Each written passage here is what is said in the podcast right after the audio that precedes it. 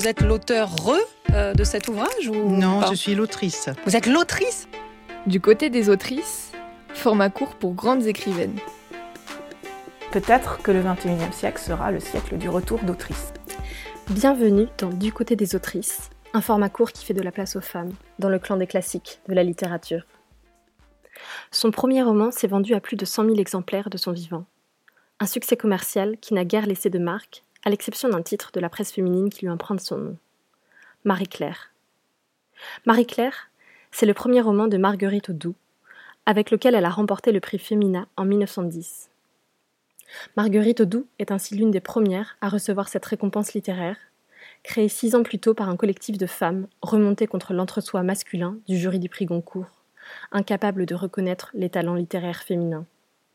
Dans le précédent épisode, je vous racontais d'ailleurs que le prix Goncourt n'avait été remis pour la première fois à une femme qu'en 1944, à Elsa Triolet. Marguerite Audoux, rien ne la prédestinait à la littérature. Née en 1865, sa mère est morte lorsqu'elle avait trois ans. Son père l'a abandonnée à une tante, puis elle a été placée dans un orphelinat à Bourges, où elle est restée jusqu'à ses 14 ans.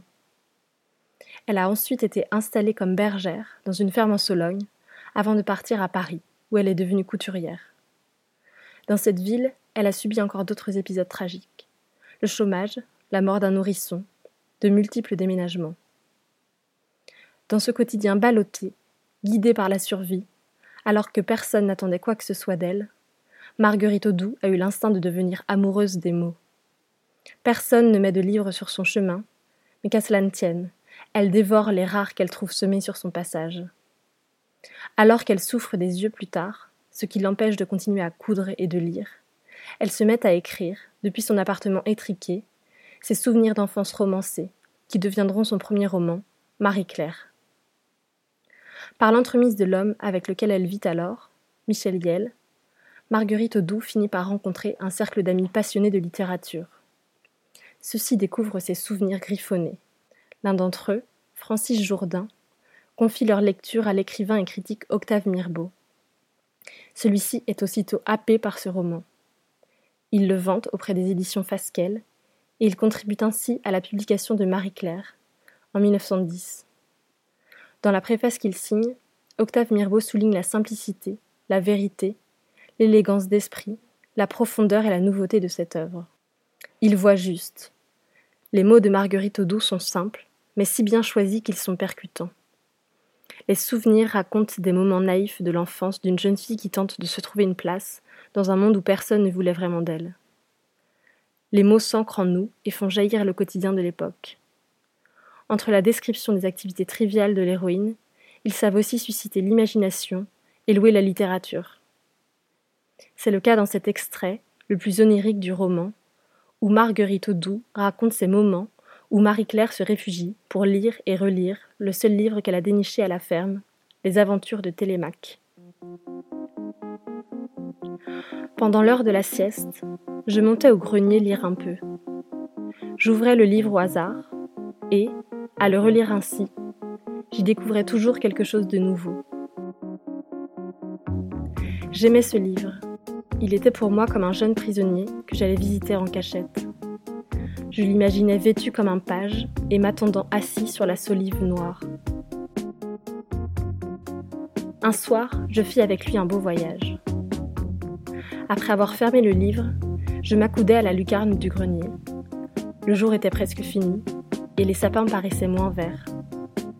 Le soleil s'enfonçait dans des nuages blancs qui bouffaient et se creusaient comme du duvet. Sans savoir comment cela s'était fait, je me trouvais tout à coup au-dessus du bois, avec Télémaque.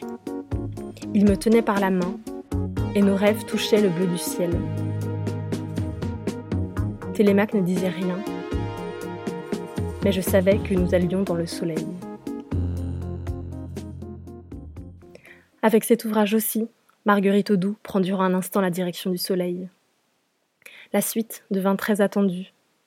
L'autrice met pourtant dix ans avant de publier son deuxième roman, L'atelier de Marie-Claire, dans lequel elle s'inspire de l'ambiance des ateliers de couture qu'elle a tant fréquentés. Les héroïnes, à nouveau, sont les femmes. Comme pour son expérience de la littérature, Marguerite Audoux pratique un féminisme très concret. elle qui fut abandonnée à plusieurs reprises par des hommes.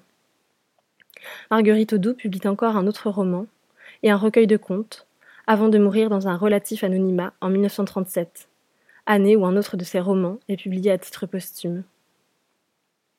Certains travaux d'universitaires ou de maisons d'édition ont toutefois le bon goût de réveiller les talents d'autrices trop vite et souvent trop injustement oubliés, comme j'ai pu le constater à plusieurs reprises en produisant ce podcast. Marguerite Audoux a justement eu l'honneur d'être rééditée récemment par les éditions Talent Haut dans leur collection Les Plumées, dont j'avais très envie de vous parler, car celle-ci vise aussi à mettre en avant des autrices invisibilisées. Vous pourrez donc piocher dans cette collection cet été, tandis que la diffusion de Du côté des autrices sera suspendue, la première saison arrivant à sa fin.